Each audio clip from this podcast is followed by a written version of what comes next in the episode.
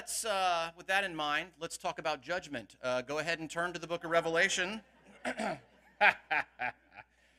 Revelation, we're going to start in chapter 6. Um, so go ahead and turn there, or I encourage you to at least be able to see Revelation chapter 6.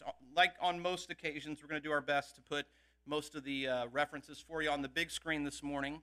Uh, let me quickly reset the compass for where we are. So last week, John the Apostle is caught up into the heavenly throne room, and he sees this dramatic uh, scene unfold. John sees a throne and around the throne and before the throne, John sees a variety of heavenly occupants who are worshiping the one that is seated upon the throne, who, of course, is God the Father.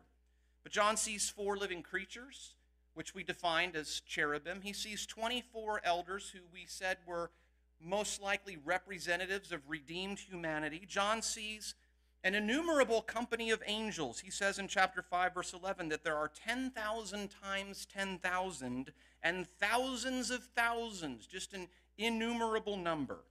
And then he says in chapter 5, verse 12, he speaks of every creature which is in heaven and on the earth and under the earth, and such as are in the sea, and all that are in them. And all these occupants are doing one thing they are all declaring the worthiness of the Lamb who was slain, who, again, of course, we saw is Jesus Christ. Why is the Lamb so worthy? Two things. First, he created all things, chapter 4, verse 11, and by his will they exist. But secondly, the Lamb is worthy, chapter 5, verse 9. He was slain and redeemed mankind to God by his blood out of every tribe and tongue and people and nation. What is the Lamb worthy to do? Well, in the hand of the one seated upon the throne, who again is God the Father, John sees a seven sealed scroll.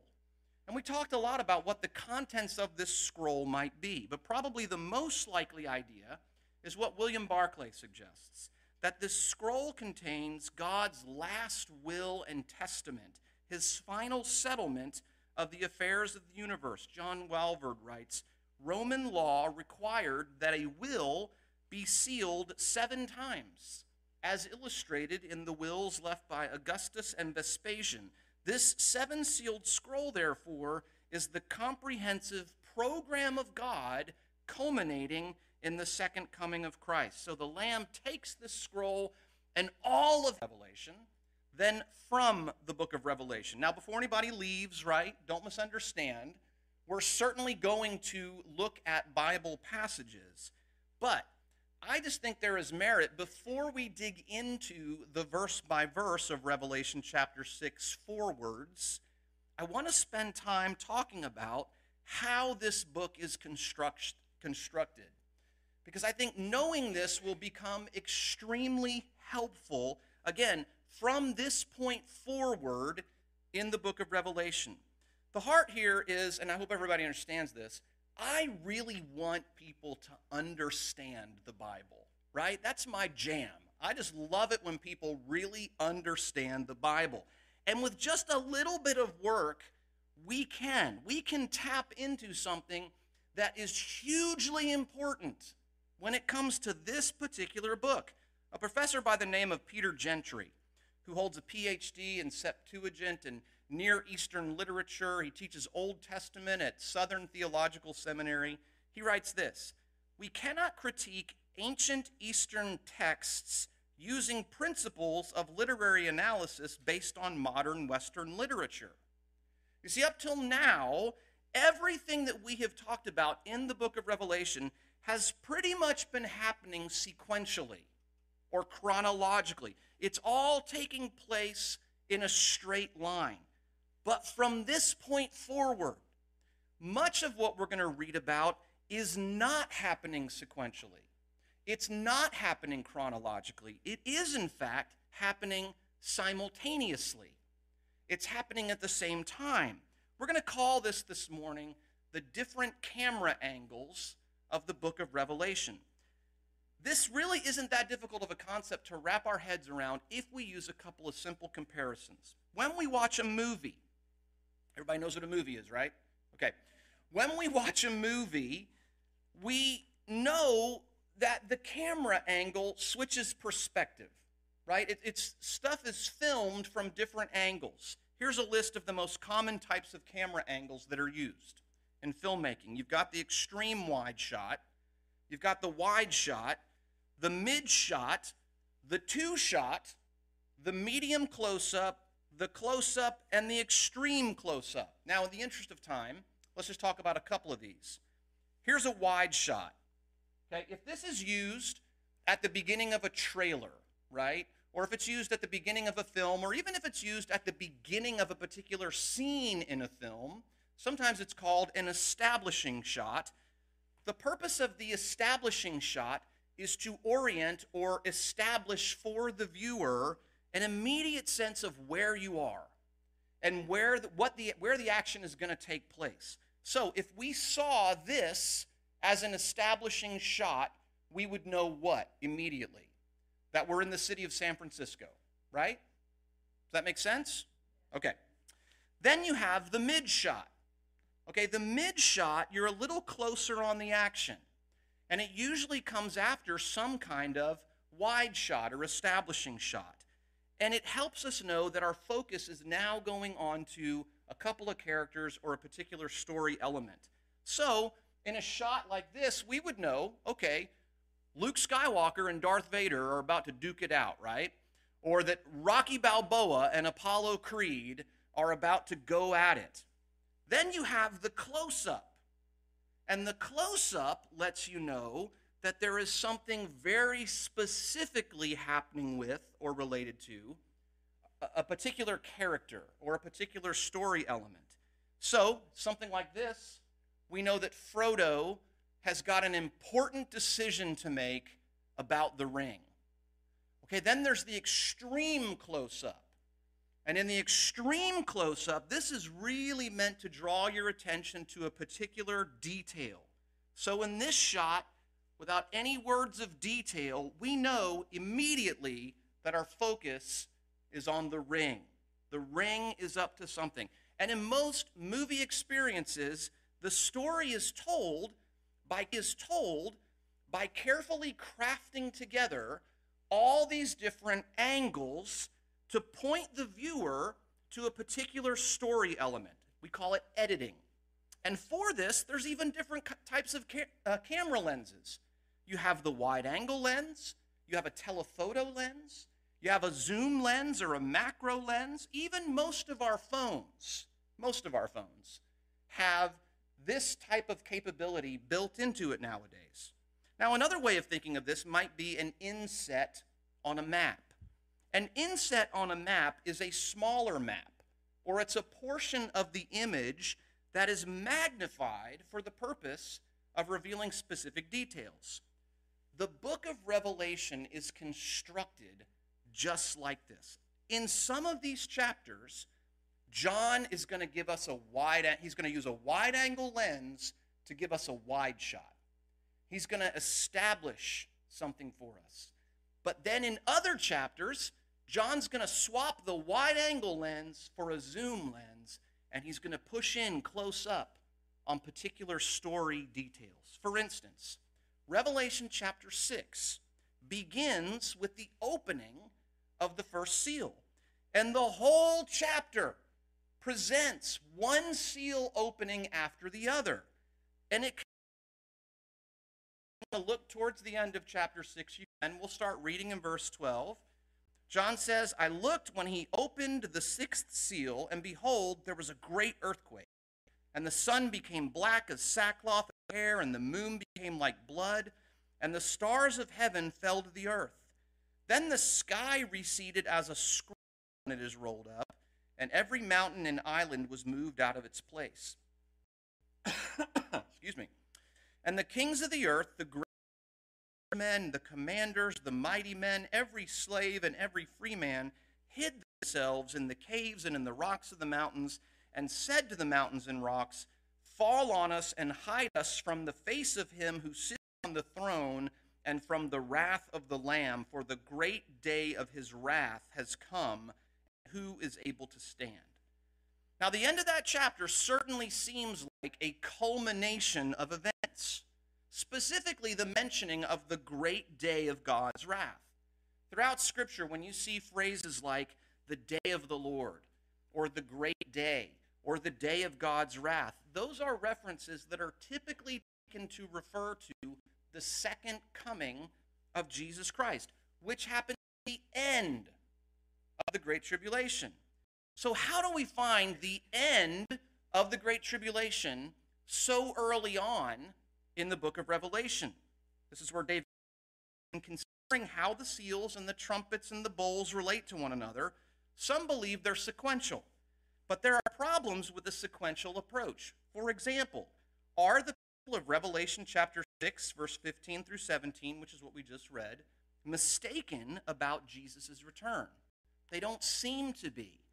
So in chapter 6, John uses a wide angle lens to provide a wide shot, an established shot of the Great Tribulation. But then, chapter 7, what does John do? John swaps for a zoom lens and provides a close up of the 144,000. 12,000 from 12 tribes of Israel who were specifically sealed to survive the Great Tribulation. But here's what that means they're alive during the events of chapter 6. Now, in chapters 8 through 9, John switches back to a wide angle lens, and he provides us with another overview of the Great Tribulation in the seven, in the seven trumpet judgments. These are most likely describing the exact same events of the seal judgments of chapter 6. They're just being described from a slightly different viewpoint, and they emphasize different details. Different viewpoint, and they emphasize different details. Chapter 10, what happens? John switches to a zoom lens. In fact, in chapter 11, we could say John provides an extreme close up of two characters known as the two witnesses. And we read about specific details and action that's related to their ministry. But again, it takes place during the Great Tribulation, which was overviewed in chapter 6 and overviewed in chapters 8 through 9. And interestingly, again, notice this Revelation chapter 11 ends with what seems to be another description of the culmination of events. I'll put it up for on the big screen. Revelation 11, verse 15 says, The seventh angel sounded, and there were loud voices in heaven saying, The kingdoms of this world have become the kingdoms of our Lord and of his Christ, and he shall reign forever and ever. Verse 19 says, The temple of God was opened in heaven, and the ark of his covenant was seen in his temple, and there were lightnings, noises, thunderings, and earthquake, and great hail. Much of the exact same imagery that's used at the end of chapter 6. Now, in chapter 12, John gives us an extreme wide shot Okay, this would be like a director using a 70 millimeter anamorphic lens, right? Which is designed to squeeze a bunch of detail into a limited space. John provides us with this panoramic view of all of human history, all the way back to Genesis chapter 49, bringing us up to the midpoint of the Great Tribulation. But in chapter 13, he's back on the zoom lens right? And we focus in on the Antichrist, the beast from the sea, and the false prophet, the beast from the earth. Chapters 15 and 16, guess what? It's another wide shot.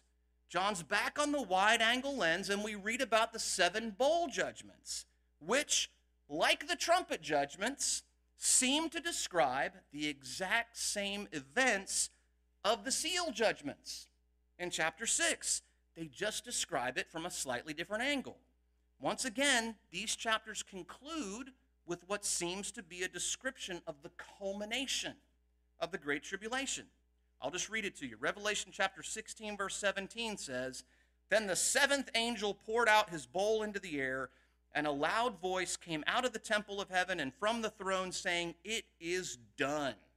And there were noises and thunderings and lightnings, and there was a great earthquake such a mighty and great earthquake as had not occurred since men were on the earth. Now the great city was divided into three parts, and the cities of the, and the nations fell and great Babylon was remembered before God, to give her the cup of the wine of the fierceness of his wrath. then every island fled away, and the mountains were not found, and great hail fell from heaven upon men, each hailstone about the weight of a talent, or a hundred pounds. Men blasphemed God because of the plague of that hail, since that plague was exceedingly great. And since John mentions great Babylon in verse 19, is it any wonder that in the next chapter, he's back on the zoom lens, right? And he focuses in on a specific character, this mysterious woman referred to as the mother of harlots in chapter 17, verse 5. And then in chapter 18, he focuses in on the downfall of commercial Babylon. Now, chances are we hear this and we think, gosh, this is really confusing. But not really if you think about it in the same context as you would a film and how different camera angles are used to show us different story elements from different angles and serve the action and overall story. That's exactly what's going on in the book of Revelation. John's simply swapping camera angles, zooming in and zooming out, focusing on different details. If you've ever seen a film, and, and if you watch older films, you'll notice this. When they, er, the early days of film work was kind of based off of stage plays. And so they would use just a locked shot, just a single camera angle to show a lot of the action. And somebody will to show a lot of the action. And somebody will enter the room from over here and walk over and start talking to this person. And it's just a lot of action from, or a lot of information happening from one angle. But when you compare that to how films are made nowadays, it's really kind of boring because it's just kind of this static locked shot as opposed to being able to film close up and zoom in and zoom out and like really draw your attention to different elements. Let me make another comparison here. I want to talk for just a moment about the differences in modern literature and ancient Hebrew writing. When we write something today, we have a tendency to write, um, we can use all kinds of automated methods for emphasizing something.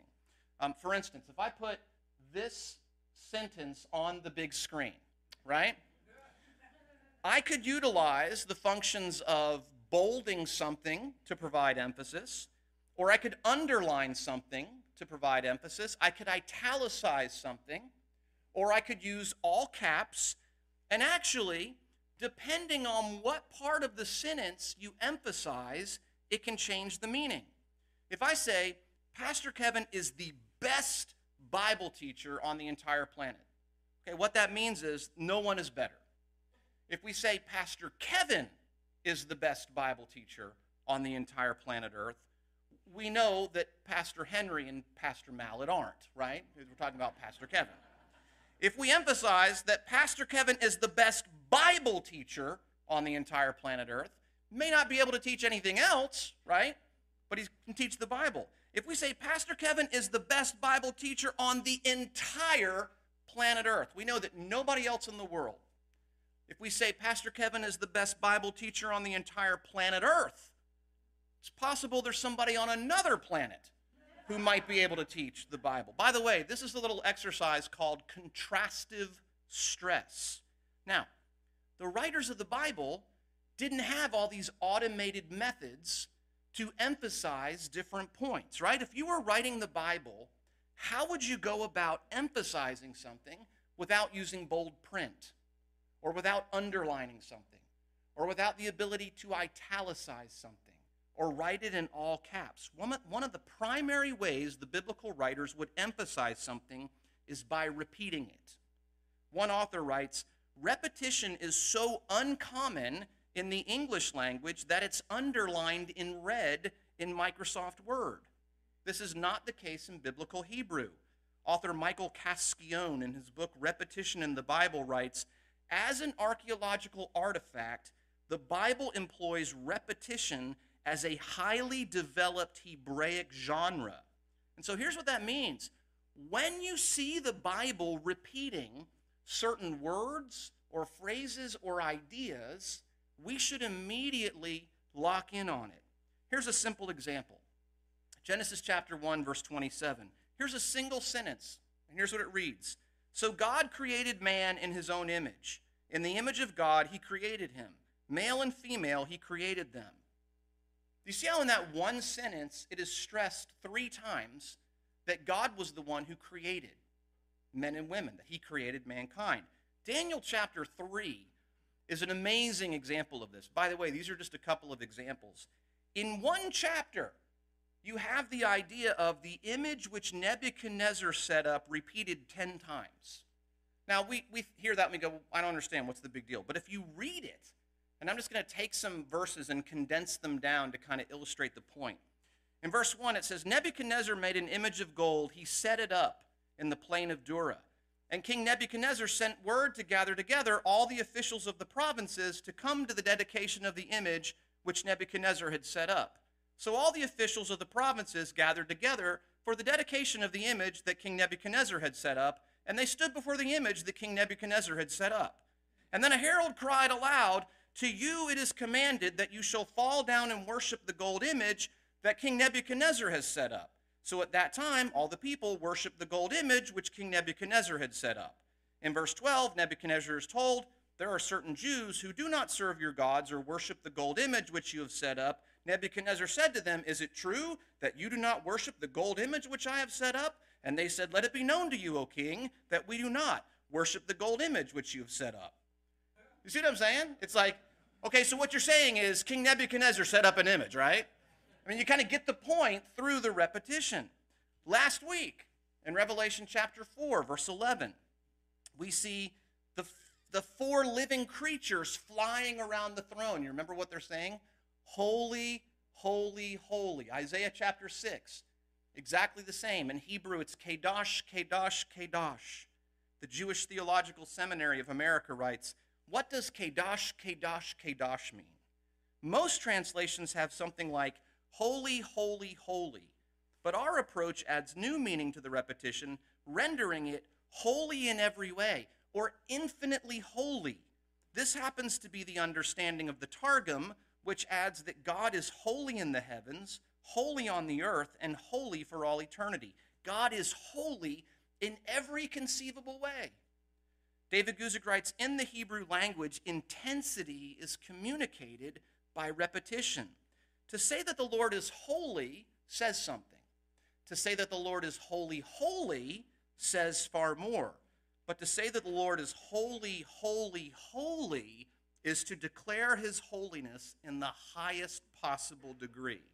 Now, just to kind of expound upon this idea of repetition, when we write or tell a story in our culture, we typically tell it in a linear fashion, meaning the story moves from point A to point B to point C and so on and so forth. But in the ancient writing style of Hebrew literature, that was not always the case. A lot of times in Hebrew literature, a writer would write out to a certain point and then pause, and before going any further, they would rewind and tell the same account again, but this time filling in different details. It's called the resumptive manner. And I kid you not, last night, this was not planned. Last night, I'm, I'm in bed, I'm trying to go to sleep, and I have such a difficult time switching my brain off at night. I know you probably can't imagine that. So I always have to watch something to help myself fall asleep. And I start watching this movie, and it's a mystery thriller.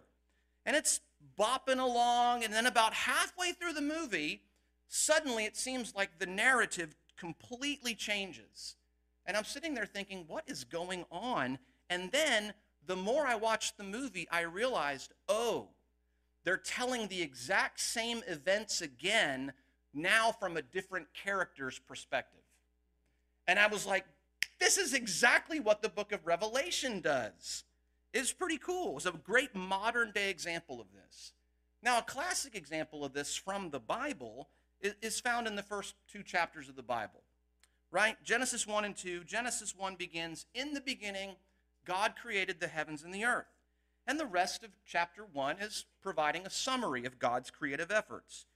Towards the end of chapter 1, here's what we read God says, Let us make man in our image according to our likeness. And so, we just read this a moment ago, God created man in his own image.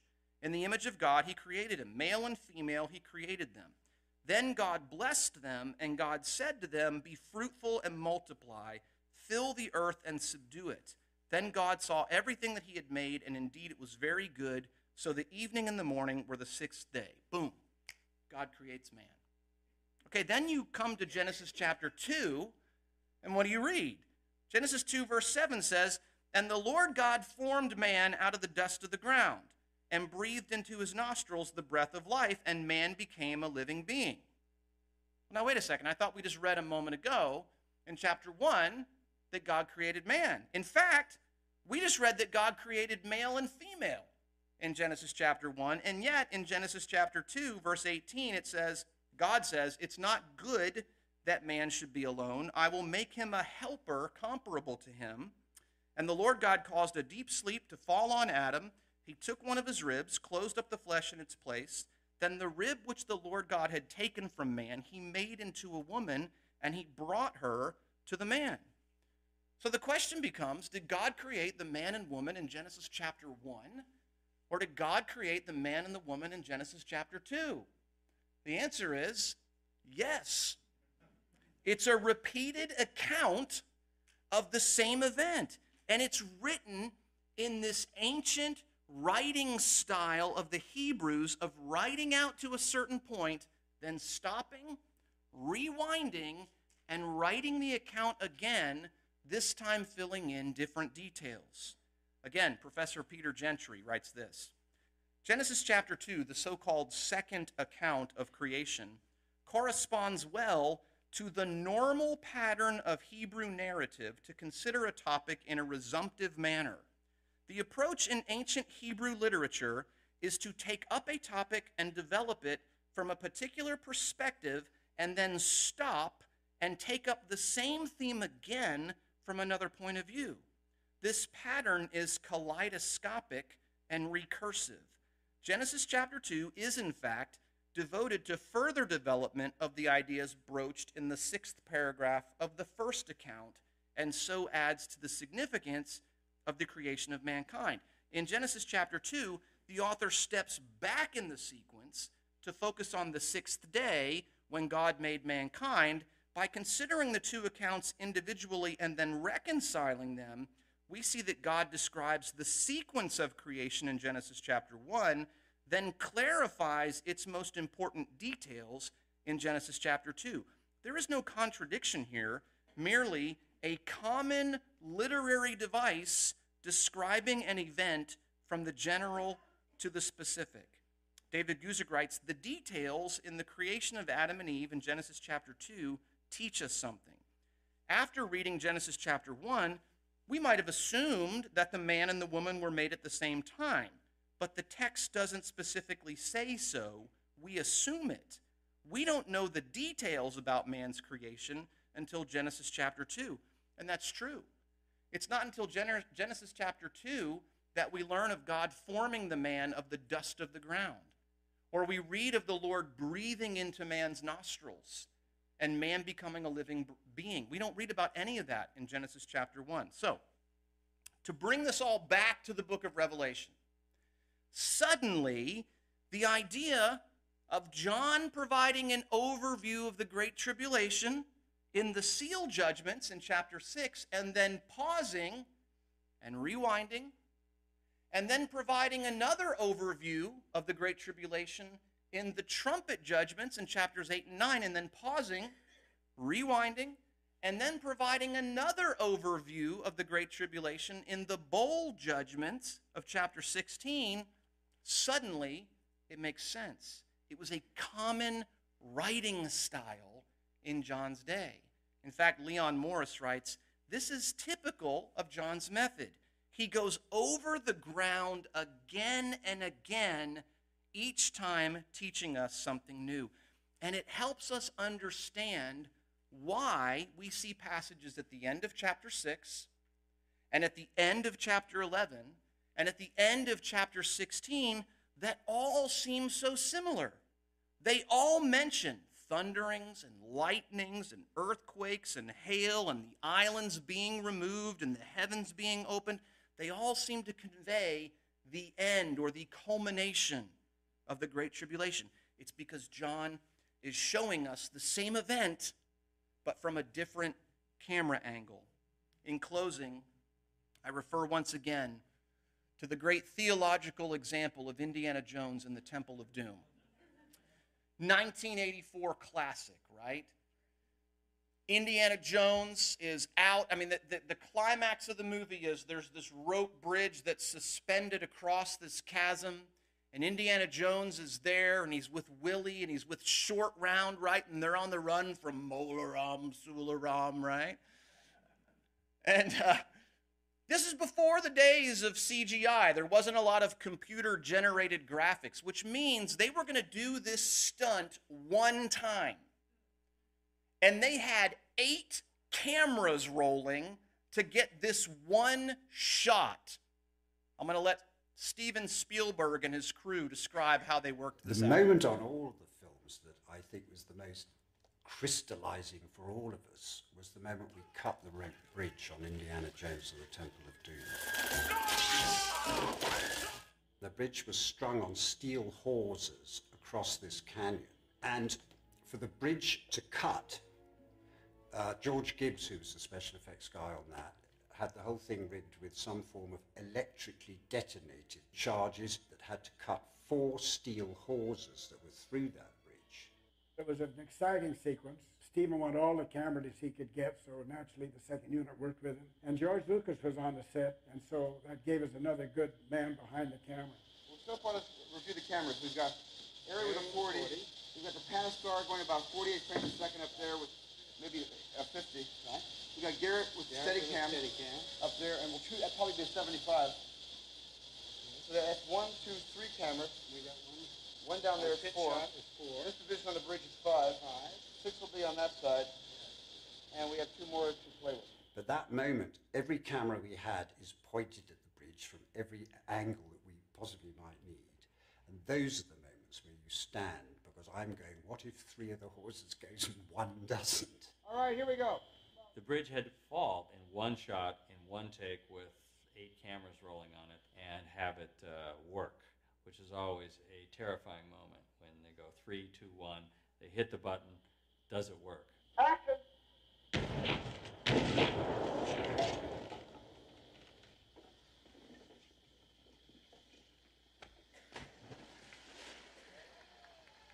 And it went, and it was perfect.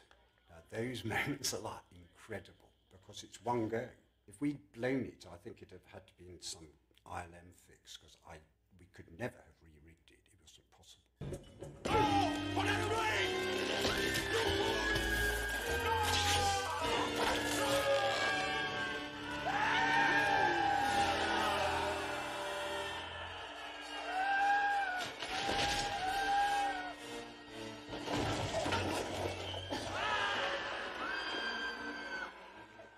See, when we watch a film, we see the finished product.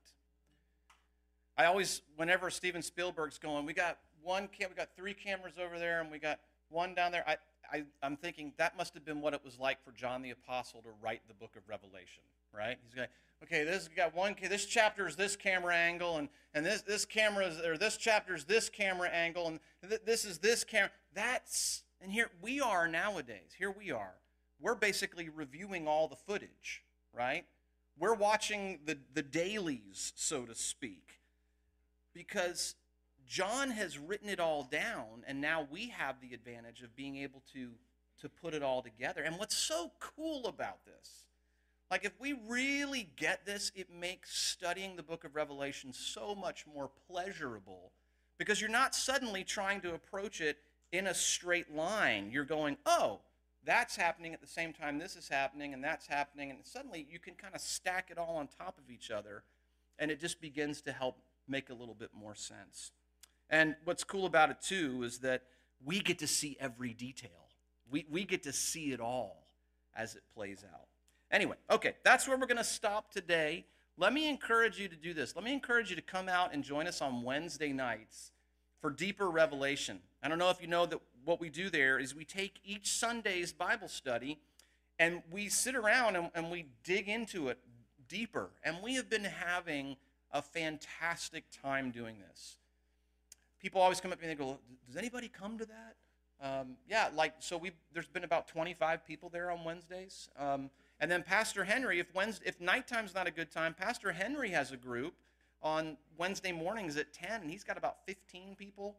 So it's exciting to me to see about 40 people in our church getting together on a weekly basis, talking about the passage that we're studying together as a church on Sundays. It's very, very exciting. So I encourage you to join us for that. And then go ahead, read ahead into chapter 6 because when Easter is done, we're going to resume looking at the seven seals.